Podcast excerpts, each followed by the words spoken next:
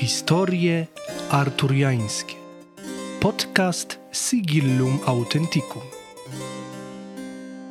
Are you ready?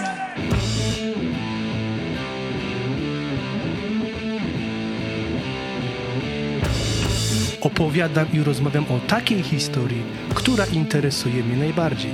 Zapraszam.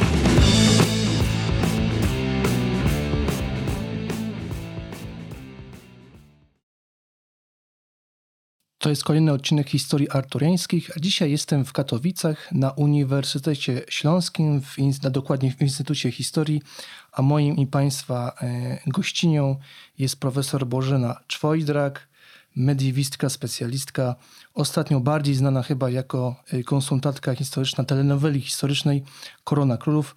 Witam Panią bardzo serdecznie. Dzień dobry Państwu, witam. E, Nim przejdziemy do e, tematu naszego odcinka, e, chciałbym Panią w ogóle zapytać, e, dlaczego w ogóle warto popularyzować średniowiecze? Dlaczego ta epoka jest warta badań naukowych? Dlaczego jest w ogóle warta popularyzacji? Dlaczego uważam, że to jest ciekawa epoka? No, chyba każdy o swojej epoce, którą się zajmuje, uważa, że ona jest najciekawszą epoką, ale średniowiecze fascynuje mnie bardzo tym, że chyba najmniej jest zbadane z tego wszystkiego, a źródeł dla okresu, którym ja się zajmuję, XIV-XV wieku, mamy już zdecydowanie więcej niż do wczesnego średniowiecza, czyli ciągle mamy dużo białych plam, które możemy sobie poodkrywać. I to jest chyba najbardziej fascynujące w średniowieczu, że tych źródeł jest dużo, ale jednak nie jest ich aż tyle, że możemy wszystko sobie po prostu wziąć, przeczytać, sprawdzić, tylko musimy rzeczywiście mocno się wysilić, żeby sobie poukładać cały obraz średniowiecza z takich malutkich kawałków. To jest praca jak detektywa. No właśnie, bo y, tak się zastanawiałem, bo y, tak właśnie w kontekście właśnie Ko- Korony Królów słynnej już, y, słynnej, słynnej produkcji telewizji polskiej, że jednak no, ten serial cieszy się jakimś y, powodzeniem, prawda? Cieszy się, cieszy się popularnością, ma powiedzmy niezłe wyniki oglądalności, więc y, tak sobie pomyślałem, że jednak to średniowiecze y, da się jednak lubić, prawda? Że można to jakoś fajniej opowiedzieć, że jednak ludzie się interesują powiedzmy tymi kwestiami właśnie królów, prawda? Zwłaszcza, że obecnie chyba bardziej mamy taki zwrot ludowy, prawda, że no gdzieś tam szukamy tych swoich chłopskich korzeni niż mieliśmy tutaj, e, prawda, e, kultywować właśnie te wielkie monarsze, nasze e, tradycje. Ale właśnie w jaki sposób w ogóle stało się, że pani profesor stała się tutaj e, konsultantką tego, tego serialu? Jak to się w ogóle zaczęła ta pani przygoda z tym? No to już jest długa historia, ale nawiązując jeszcze do taka, tej, tej pierwszej części pana wypowiedzi, no to rzeczywiście historią chłopską, która ostatnio się robi coraz bardziej popularna, zajmujemy się może od jakichś 3-4 lat, a Korona to już jest 7 lat, z którą tutaj współpracujemy. I szczerze powiedziawszy, to był chyba taki pierwszy serial dotyczący średniowiecza od czasów naprawdę lat 70., kiedy rzeczywiście jakieś takie filmy powstawały, bo później był bardzo duży zwrot w stosunku do II wojny światowej, okresu PRL-u, może coś jeszcze przed II wojną światową, ale za- zasadnicza okupacja. I chyba widać wy- wyraźnie brak, że jakaś ta nasza wcześniejsza historia, ona też jest bardzo, bardzo ciekawa, a niewiele osób mogło sobie dotrzeć do niej, żeby chociażby właśnie sobie popatrzeć, jak to wyglądało u nas w tych wcześniejszych latach. A jak się znalazłam w Koronie? To jest przykład na to, że przypadki rządzą ludźmi. W 2016 roku w marcu ukazał się pod moją redakcją i mojego współautorstwa taki bardzo duży tom Poczet Władczyń Polskich. Wydane przez krakowskie wydawnictwo, bardzo ładnie zresztą wydane, razem tutaj z koleżankami, które były współautorkami z mojego instytutu, ale także i z kolegami z Uniwersytetu Jagiellońskiego mm, powstał ten tom. I Gazeta Uniwersytecka, nasza tutaj, taka lokalna Gazeta Uniwersytecka zrobiła z nami wywiad o tym, że zajmuje się właśnie tutaj dworami królowymi w tym średniowieczu. I dokładnie w tym samym czasie, kompletnie o tym zresztą nie miałam pojęcia, telewizja poszukiwała kogoś, kto by był konsultantem ty- przy tym serialu. Jak to przypadek rządzi ludźmi? E, Osoba, która była odpowiedzialna za znalezienie konsultanta w telewizji, myśląc tak jak wszyscy myślimy, a znam kogoś chyba na jakimś uniwersytecie, to może ten kolega mi pomoże. No i się okazało, że ten ktoś, którego ta osoba znała, to był fizyk z naszego wydziału. I trzeba było historyka, co zajmuje się dworami. No, myślenie na zasadzie, że jeżeli ktoś pracuje na uniwersytecie, to znamy wszystkich. No to Tak. tak, samo jak e, wiadomo, do każdej innej dziedziny można to przełożyć. I trzeba było trafu, że ten profesor akurat czytał wywiad ze mną. I mówi, wiesz co, chyba znam. No i nagle ni z tego, ni z owego w pewien kwietniowy poranek dostaje telefon od bliżej mi nieznanego fizyka, który mówi, tu jest taka propozycja, telewizja będzie kręcić taki serial, poszukują kogoś, kto się zajmuje królowymi z tego okresu, z tego co widzę, to pani profesor, czy pani by się podjęła czegoś takiego? No i właściwie mówię, kurczę, dlaczego nie? Zobaczmy, co to będzie. No i pół godziny później dzwoniła producentka z konkretnymi informacjami. Bo rozumiem, że pani wcześniej jakby nie miała żadnych jakby doświadczeń w Absolutnie. pracy jako konsultantka Komple- y, kompletnie. przy tego typu produkcjach. Uczyłam się od samego początku razem z nimi. Mhm. I właśnie jakie pani miała w ogóle na początku takie wra- znaczy wyobrażenie tego, jak ta praca będzie wyglądała pani? Żadnego. Między Bogiem a prawdą na początku absolutnie żadnego. E, Jak sobie przypomnę moje początki, to wyglądało to bardzo, bardzo dziwnie. To znaczy, zacznijmy od tego, że jako konsultant historyczny to nie jest tak, że ja stoję na planie i mówię, gdzie z tym mieczem nie było takich mieczy, proszę się wycofać. Bo inaczej musiałabym się zwolnić pracę, a oni kręcą 25 dni w ciągu jednego miesiąca. To jest w ogóle niemożliwe, żeby konsultant był na planie. E, Więc ja jestem razem w tym momencie także i z moim kolegą profesorem Piotrem Węcowskim e, z Uniwersytetu Warszawskiego, który od pewnego czasu także jest e, konsultantem przy tym serialu. Jesteśmy na samym początku łańcucha pokarmowego. To wygląda mniej więcej tak, że jest główna scenarzystka, którą jest e, Anna Krasuska e, i która jakby wymyśla na podstawie materiałów historycznych, które my im podsyłamy na samym początku, ona wymyśla fabułę. E, Tą fabułę na razie tylko w samych takich punkcikach, ona nam po prostu wysyła, żebyśmy to przeczytali. Jak już tutaj widzimy jakieś takie rażące błędy, to już od razu sygnalizujemy, że taka wersja nie może pójść, to by trzeba było złagodzić, ewentualnie podsuwamy pomysły, w którą stronę gdzieś można byłoby przeprowadzić ten wątek, a później my dostajemy tylko i wyłącznie odcinki do czytania. I taki odcinek, panie Arturze, to jest tylko i wyłącznie dialog. Czyli jest to mniej więcej 20-25 stron tekstu, gdzie jest napisane król wchodzi do komnaty, w komnacie jest królowa. Ja nie wiem, co jest w komnacie. Nie wiem, jak wygląda scenografia, nie wiem, w jakich szatach oni wchodzą, w czym wychodzą, czy są ubrani, nie są ubrani, kto jest jeszcze w tej komnacie. Mam tylko i wyłącznie dialog pomiędzy królem i królową, albo pomiędzy królową dwórkami, czy kogokolwiek innym. I tylko i wyłącznie to sprawdzamy. Czy tam nie ma jakichś rażących błędów historycznych, które poprawiamy.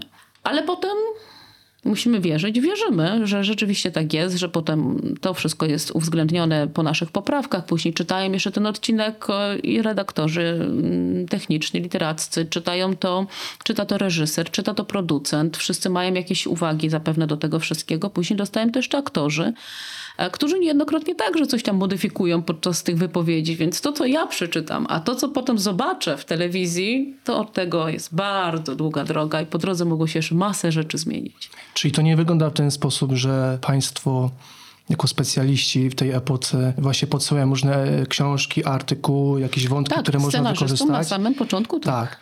I później to nie jest tak, że, y, że filmowcy przyjeżdżają do państwa z tym materiałem, robicie państwo kolaborację, prawda, na wielkiej sali kinowej i, i pani po prostu zaznacza, to jest źle, to jest źle, to jest źle, to nie może przejść. Nie. Czyli absolutnie tutaj... Ja to widzę wtedy, kiedy widzą to widzowie. Czyli jak film się pokazuje teraz, jak leci seria e, Pierwsze Korony Królów Jagiellonów, to ja to po prostu oglądam dokładnie wtedy, kiedy widzą to widzowie. Mhm, Czyli pani jakby nie ma absolutnie tutaj wpływu na scenografię, na kostiumy, na to, co tam się tak naprawdę... Niewiele, naprawdę niewiele. To wszystko jest przygotowywane kompletnie poza mną. Czasami, jeżeli już sugeruję, widząc jakąś scenę, to sugeruję coś podobnego, tak jak na przykład w tym momencie Zofia Holszańska, która już jest wdową.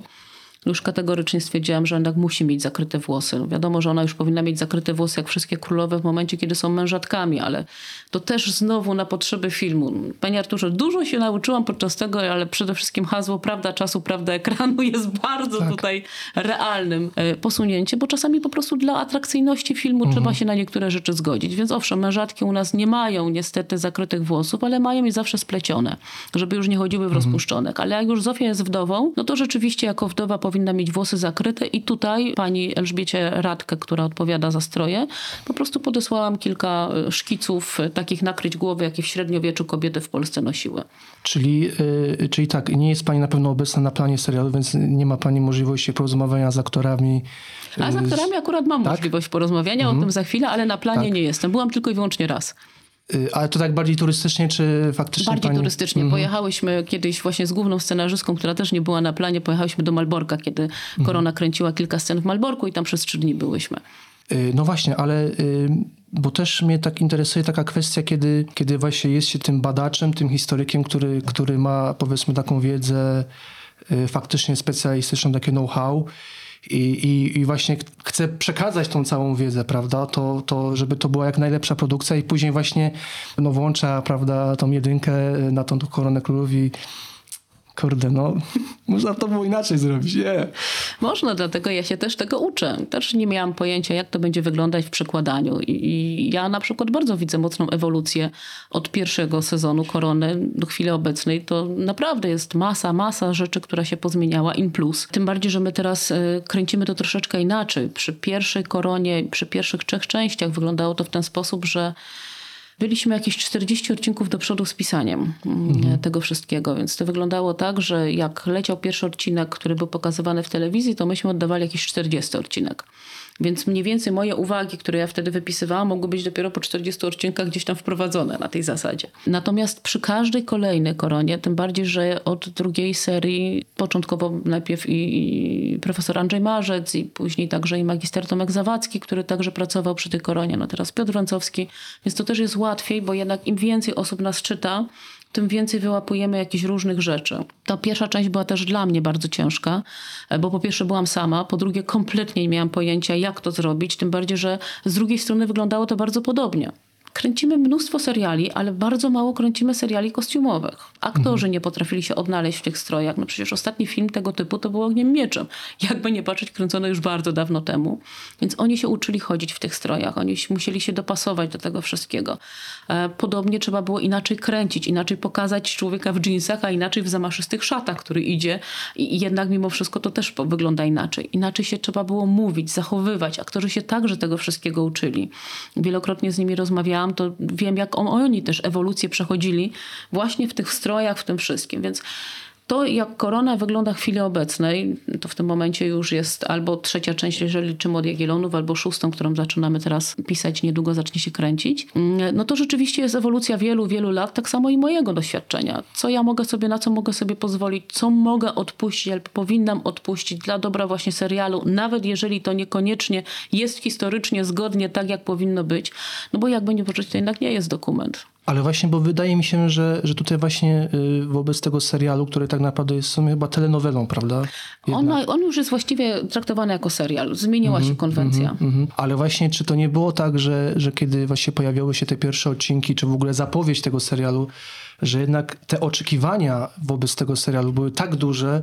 To na pewno. Że y, po prostu jakby też trochę pomylenie po, pojęć, tak? Znaczy, że nie, niektórzy spodziewali się tego, że to po prostu będzie produkcja no wręcz hollywoodzka, tak? Tak, no, słynna gra o tron, gra porównywanie, tron, tak, tak, wiem, to, to też się z tym cały czas spotkałam. No z drugiej strony pamiętajcie Państwo, jaki my tu budżet mamy, no to jest kompletnie nieprzystające do realiów i rzeczywistości, jaka, e, jaki jest w produkcjach właśnie chociażby hollywoodzkich, Netflixowych chociażby, żeby tak daleko mhm. nie patrzeć. No, wiadomo, że na pewno oczekiwania były zdecydowanie większe. No, wyszło jak wyszło, ale nie wyszło chyba aż tak tragicznie. Patrząc teraz na te wszystkie serie, które pokazujemy, to zdecydowanie ja ten postęp widzę. A jestem pewnie jedną z nielicznych osób z grona historycznego, który rzeczywiście oglądał wszystkie odcinki od samego początku. Raz, że z racji obowiązku chciałam zobaczyć, co z tego wyszło i jak to wygląda. E, I dwa, że rzeczywiście widzę, widzę, widzę postęp także po prostu w kręceniu, pokazaniu tego wszystkiego. Tym bardziej, że od trzech sezonów teraz, no to też mamy całkowicie nową ekipę filmową, nowego reżysera, inne pokazanie postaci, inne podejście do tego. To też jest widoczne. Y, ale właśnie y, jeżeli chodzi jeszcze o takie kwestie wizualne, jeżeli tak mogę mm -hmm. powiedzieć, czy pani na przykład zdarzyło się, że pani zobaczyło, zobaczyła coś w telewizji i później była taka, taka reakcja, ej słuchajcie, ale no musimy tego unikać, tak? No to, oczywiście. To ta rzecz, ta rzecz, ta rzecz, papryka na przykład, no nie może przyjść, znaczy no, no, no nie może. Tak regularnie tak mamy coś takiego, nie powiem panu co, ale regularnie od siedmiu sezonów dostajemy z profesorem Węcowskiej y, białej gorączki przy jednym elemencie, który już w tym momencie prawie został wyeliminowany, ale długo nam idzie na tym i liczę na to, że w trzeciej części już tej rzeczy nie zobaczę. Natomiast muszę powiedzieć, że nie wiem, czy pan zwrócił uwagę, w tej serii, która teraz jest pokazywana, jest bardzo ładne, są bardzo ładne establisze Wawelu i, i, i Krakowa. E, przy których pracował e, dr Tomasz, Zawac, e, Tomasz Ratajczak z Uniwersytetu w Poznaniu i rzeczywiście on siedział z tymi grafikami i dokładnie pokazywał, gdzie jaki dom, co po kolei powinno być, więc to tak się rzeczywiście przemyka, ale tak na dobrą sprawę warto wiedzieć, że to jest rzeczywiste odwzorowanie Wawelu i Krakowa z początku XV wieku. Ale czy właśnie zdarzały się Pani na przykład interwencje właśnie w produkcji, że, że po prostu to na 100% nie może przejść. Oczywiście. I czy właśnie może Pani ewentualnie zdradzić, o jaką rzecz y, dokładnie chodzi, że, którą się udało wyeliminować? To znaczy może tak. y, No rzeczywiście od samego początku mamy, y, mamy problem, bo proszę pamiętać, że nasi scenarzyści y, to, nie są osoby po historii. I oni mają, co też dla mnie jest mocno zaskakujące jednak, bardzo duże myślenie współczesne nasze. Im jest bardzo trudno uwierzyć w to, że ci ludzie nie potrafili pisać i czytać że jak to królowa nie potrafi czytać i pisać. I co chwila gdzieś wpadają nam listy, więc my te listy regularnie eliminujemy. Na przykład przed każdą bitwą próbują gdzieś tam mapy wsadzać, więc my cały czas mówimy, że no nie było, przepraszam bardzo, no Jagiełło nie może takiej mapy oglądać, bo pierwsze nie czyta, po drugie nie było jeszcze takich map, jakie my byśmy sobie wyobrażali, że one były. I tak prowadzono wojny bez bardzo szczegółowych map pokazujących, gdzie były brody, gdzie były mosty, gdzie było cokolwiek innego. E, I to jest rzeczywiście rzecz, którą, którą na pewno udało się już gdzieś tam wyeliminować, żeby nie było.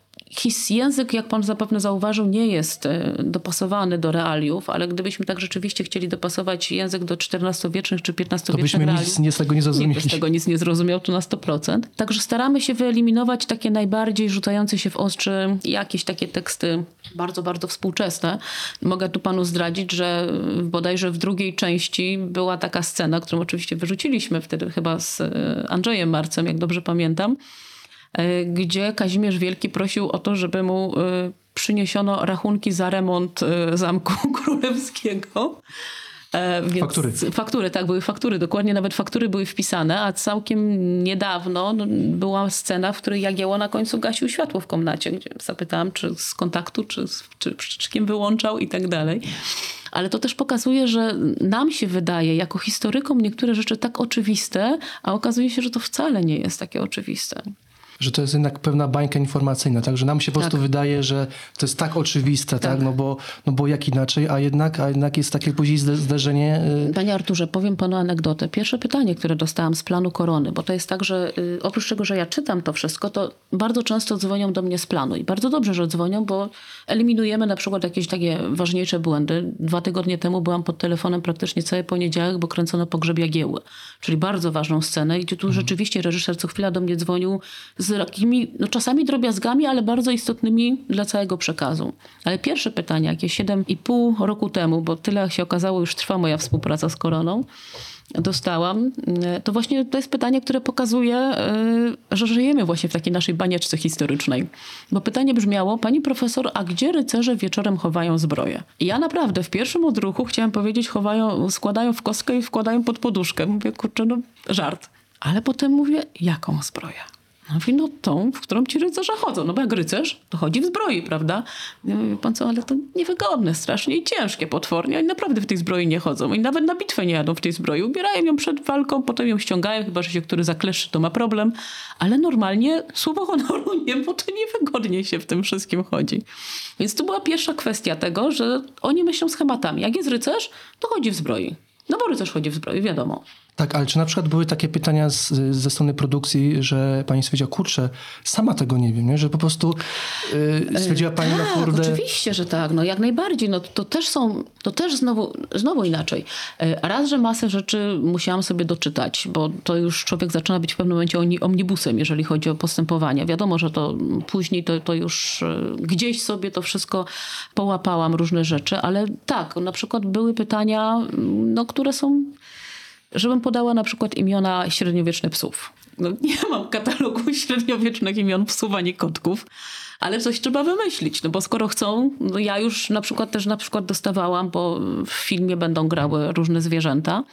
E, I dostawałam na przykład zdjęcia psów, czy taki pies mógł być w średniowieczu. Ja się wręcz ze związkiem kynologicznym kontaktowałam czasami, żeby sprawdzić, czy rzeczywiście jakaś taka forma rasy już wtedy funkcjonowała, czy nie. Bo nie, nigdy się tym nie zajmowałam, więc to też jest element, który jest taki dla mnie obcy. Ale tak, no, w tym momencie nie ma najmniejszego problemu. Jakieś tam imiona gdzieś powyciągałam. Między Bogiem a prawdą mogę panu zdradzić, że kiedyś, e, jak był pies w drugiej części bodajże Korony, akurat siedziałam na konferencji w Warszawie, kiedy przyszedł SMS z pytaniem właśnie o imię średniowieczne psa. I siedział koło mnie e, mój szef, profesor Jerzy Sperka, też mediewista w końcu i mówię, kurczę, jakieś imię, nie? No i tak myślimy, myślimy, myślimy i w końcu wpadliśmy na to, że ostatecznie imię musi być takie dosyć normalne. No, królewski pies to już nie będzie burek czy coś w tym stylu. A mój szef ma psa o imieniu Ori. No więc pies filmowy dostał imię Ori.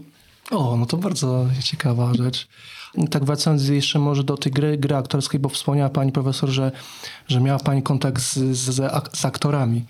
I, I właśnie czy y, oni też zadają właśnie te pytania właśnie y, związane właśnie w jaki sposób mają się zachowywać, w jaki sposób powinni się zachowywać, jak to wtedy wyglądało, prawda? Czy, czy, czy właśnie były takie kwestie poruszane właśnie przez aktorów? To jest tak. To jest w ogóle bardzo fajna sprawa, jak aktor chce się dowiedzieć czegoś więcej, bo to też bardzo wyraźnie później widać. Ja widzę y, z tymi aktorami, z którymi rozmawiałam, ja widzę inną grę aktorską, kiedy oni są świadomi tego, kim są jaką rolę pełnią na danym dworze, co robi urzędnik, który oni kreują, jak się mogą zachować i tak dalej. Pierwszym aktorem, który się ze mną skontaktował, który chciał się sam dowiedzieć, no bo to nie jest obowiązek, że oni muszą, prawda? Ale który chciał się dowiedzieć, to był Andrzej Popiel, który kreował rolę księcia świdnickiego Bolka Jaworskiego, Bolka Małego. E, I rzeczywiście z Andrzejem od tamtej pory mamy cały czas kontakt. Andrzej rzeczywiście się bardzo fajnie w tego Bolka powścielał. Pojechał zresztą do Świdnicy zobaczyć swoje włości. Tam go nawet zapraszali na taką konferencję, która była organizowana, na którą on przyjechał. Nawet ja też tam pojechałam z nim, też mieliśmy taki właśnie jakby wywiad dotyczący korony, jak to wyglądało. No i później rzeczywiście y, zaczęło się tych aktorów zwracać do mnie coraz więcej. W chwili obecnej, w tej serii, którą teraz kręcimy, to ja już prawie znam prawie wszystkich, naprawdę. Teraz, dwa dni temu byłam w Warszawie, spotkałam się z całą praktycznie plejadą, która tam odgrywa poszczególne role, a tą serię, którą teraz kręcimy, ona jest dla mnie wyjątkowa E, ponieważ e, będą tam wszystkie postacie, o których pisałam wszystkie swoje prace awansowe. Jest e, Jan Hincha z Rogowa, o którym pisałam doktorat, jest Zofia Holszańska, o której pisałam habilitację, jest moja ukochana postać historyczna, dla której zostałam mediewistką, czyli Dziersław Zrytwian. Więc z nimi wszystkimi normalnie sobie rozmawiam, czy piszemy sobie na Messengerze, czy po prostu dzwonimy do siebie, rozmawiamy już nie tylko w kwestiach tego, jak się zachować na planie, co oni mogliby na przykład przeczytać, bo bardzo chcą się dowiedzieć więcej na temat postaci. Wysyłam jakieś artykuły, jakieś teksty różne.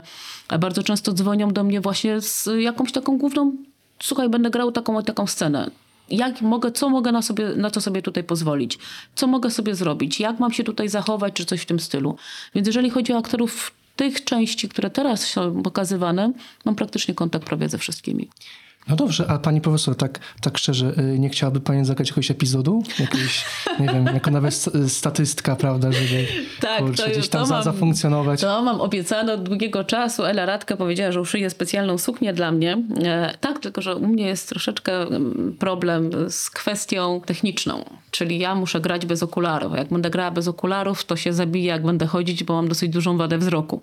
Więc albo będę siedzieć, albo będę grała pijaną dwórkę w karczmie. To jest jedyna opcja, którą mi zostaje, jeżeli chodzi o kwestię tej, tej gry aktorskiej.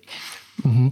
E, ale właśnie też wracając może do samego odbioru właśnie tego, tego serialu, no właśnie zauważyłem, że bardzo często ten serial może raczej był krytykowany, bo myślę, że ta krytyka już ludzie sobie po prostu dali spokój, tak, albo, albo państwo zamknęliście im usta właśnie wprowadzając te powiedzmy niezbędne poprawki ale jednak, y, że jednak na początku to powiedzmy, że ten serial pewno nie wywołałby aż takiego, takiego w ogóle y, takiej reakcji społecznej, jeżeli tak mogę powiedzieć, w każdym razie może w internecie.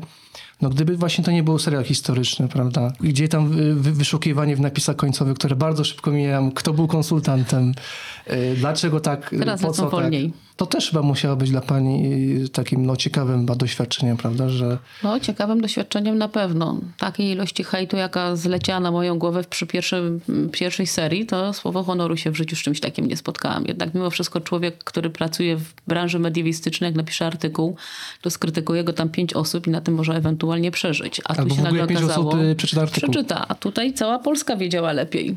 Yy, no tak i też poniekąd mam, mam takie poczucie po tych latach, że, że chyba troszkę, troszkę jako Sigillum Authenticum tej krytyce chyba y, dołożyliśmy. No. no może tak powiem, że chciałbym panią przeprosić może tak po prostu, bo myślę, że dzisiaj, dzisiaj, y, dzisiaj może, no, no młodość powiedzmy, tak? Wydawało mi się, że, że wiem po prostu lepiej, ale myślę, że dzisiaj, y, dzisiaj bym po prostu może to zrobił w taki sposób może bardziej wyważony, że właśnie zaprosimy panią do podcastu. Pani by się mogła, prawda, ustosunkować do tej, do tej różnej do tej różnej właśnie krytyki. Powiem szczerze, że nie wiem, czy przy pierwszej części poszłabym na jakikolwiek podcast. To też była taka sytuacja, że odmawiałam jakichkolwiek wywiadów bez względu na to, ktokolwiek się zwracał. Mhm. Myślę, że finalnie chyba to dla pani jednak tak osobiście jest raczej pozytywne doświadczenie jednak, czy jednak Znaczy, powiem- jest, jest gdzieś jednak e, ta To jest łyżka frajda. dziegciu. Nie, to, to, jest, to jest niesamowita frajda, bo rzeczywiście dzięki, dzięki tej pracy no, poznałam mnóstwo fantastycznych ludzi. Obecna producentka, Jolanta Filipowicz, jest fantastyczną, bardzo ciepłą, fantastyczną kobietą. A wszyscy reżyserzy, z którymi y, miałam okazję współpracować, fantastycznie naprawdę. Jeden z nich, powiem panu, że pod wpływem Korony Królów rozpoczął studiowanie historii na Uniwersytecie Warszawskim. A więc mamy sukcesy na tym koncie i regularnie podsyłam jakieś lektury, które przeczytał i tak dalej. Świetnie, bardzo fajnie. Cała ekipa, czyli i- i scenografowie, i, i scenarzystki, bo akurat w większości są to kobiety, ale nie tylko. I, i, I ekipa od rekwizytów, z którą ja teraz praktycznie mam cały czas kontakt, bo w tym momencie to mam wrażenie, że pół telewizji ma mój telefon i co chwila gdzieś tam z czymś pisze, czy tam dzwoni. Ale to są wszystko bardzo fajne kontakty, bardzo sympatyczne kontakty, e, które przekładają się na przykład na takie rzeczy praktyczne. A Proszę sobie wyobrazić, ja od prawie 10 lat współpracuję z e, Uniwersytetem Trzeciego Wieku w Częstochowie. No i rzeczywiście udało mi się zaprosić na marcowe spotkanie aktorów, którzy kreowali Parę Królewską, czyli Sebastiana Skoczenia, Władysława Jagiełę i Milenę Staszuk, czyli Annę Cylejską, którzy przyjechali za darmo. Dla tych starszych osób, żeby przyjechać, żeby opowiedzieć, jak oni się czują na planie, żeby pokazać, jak to wygląda z ich strony, czy oni dużo trenowali, czy rzeczywiście jedzą te potrawy, które tam są, czy są tylko i wyłącznie sztuczne, jak to, jak to wszystko przebiegało. Czyli takie fajne anegdotki. No, spotkanie trwało prawie trzy godziny, bo najpierw półtorej godziny różnych rozmów, a potem wszyscy sobie z nimi zdjęcia robili. I to też było szalenie miłe, że chcieli przyjechać. Podobnie jak e, podczas Nocy Muzeów, też tutaj mm, do Muzeum Sztygarka w Dąbrowie Górniczej przyjechało część aktorów, e, którzy później jeszcze razem właśnie z główną scenarzystką byli goszczeni u mnie i muszę powiedzieć, że mało kto może powiedzieć, że Andrzej Stęczyna u niego czosnek w domu obierał. Tak, ale właśnie tutaj pani podała taki fajny przykład, że, że ktoś pod wpływem tego serialu poszedł na studia, ale też y, w tym, w, tej, w, tym serialu też jest taki wątek właśnie edukacyjny, prawda? Były takie Jest. odcinki edukacyjne. Teraz latem był, była, to było w tym roku, był już ten dokument y, O Grunwaldzie. o, o Grunwaldzie, prawda? tak. Też, Mhm. też, y, też taki duży, y, duże przedsięwzięcie. Tak, kręcono go właśnie równo rok temu w grudniu. Mhm. No i też jakby też państwo jako konsultanci y, y, wystąpili państwo w tym Oj, wystąpiliśmy i muszę panu powiedzieć, rola aktora jest potwornie ciężką rolą. Naprawdę. Cztery sceny, które były kręcone ze mną, to były króciutkie sceny, po nie wiem, półtorej minuty wypowiedzi jednej, Tak. którą kręcono praktycznie od 12 do 21. Ja ledwo do domu dotarłam. Mhm, mhm. Czyli, czyli też y, miała Pani okazję poznać Tak, i z drugiej strony, zostaję prawda? mediewistką. A to właśnie bardziej to były kwestie takiej y, produkcyjne, czy, czy raczej po prostu, nie wiem, że reżyser powiedział, nie, musi Pani to powiedzieć bardziej w taki sposób. No, to raczej- dokładnie. Myśmy powtarzali te sceny wielokrotnie, bo one były nagrywane i z przodu, i z boku, i z tyłu, i od ta, takiej formy, więc każdą z tych Aha, scen żeby sobie po prostu powtarzali. reżyser tak. później sobie po prostu tam wybierze, prawda? Tak, tak, I, tak. A z drugiej strony, wie pan co, musi pan y, mniej więcej powiedzieć prawie takimi samymi słowami cały czas to samo. Powinien pan wykonać dokładnie ten sam gest e, w odpowiednich momentach, no bo to jest wszystko potem też montowane. Tutaj pan ewentualnie zmontuje, coś powycina, a tam jeszcze to trzeba dopasować, żeby to płynnie wszystko funkcjonowało. To nie było takie proste. A jeszcze jednocześnie chodzić, mówić, patrzeć, bo tu reżyser jeszcze miał taką koncepcję, że idę, tu spoglądam na, przy tych słowach powinnam spojrzeć na ten kanotaw od Jadwigi Andagawańskiej, tu się odwrócić przy Jagiele, tu coś tam, więc nie dość, że idę, mówię, to samo mówię, ruszam się tak samo, to jeszcze muszę jeszcze dodatkowo gesty zapamiętać, które gdzieś tam robią. Dla aktora to na pewno jest bardzo prosta sprawa, dla nas już niekoniecznie. tak, zwłaszcza, że Pani się na przykład wydaje, że już jest dobrze, prawda? Jednak Pani o czymś zapomniała, prawda? Tego jednego No, dokładnie. gastu wykonać, Jak prawda? I- rozmawiałam z, z, zarówno z Piotrem, jak i z profesorem Grabarczykiem z Łodzi, który także tam brał udział w tym wszystkim, to wszyscy mieliśmy dokładnie to samo wrażenie. Praca aktora jest bardzo ciężką pracą i nie chcemy być aktorami. Yy, Tak, więc myślę, że takim ważnym wnioskiem jest to, że, że jednak pomimo, że ten serial toczy się, próbuje oddać te realia historyczne, tak, no jednak to jest jakaś wizja artystyczna, tak, to nie jest jakby dokument historyczny, Tak, gdzie, jasne. gdzie my to po prostu y, zobaczymy i i musi być gdzieś jakby ten konsensus, tak? W sensie, że musimy się zgodzić na e, pewne dla nas specjalistów, historyków e, przeginki, tak? Które są może nie, nie do zaakceptowania, no ale z drugiej strony no, musimy też jakoś tym widzom pokazać. No ja panu podam mm, zasadniczy przykład. Bardzo dużo rzeczy dzieje się na przykład gdzieś tam w komnatach królowej. E, Gdyby to było tak naprawdę, to do komnat królowej prawie żaden mężczyzna nie ma dostępu.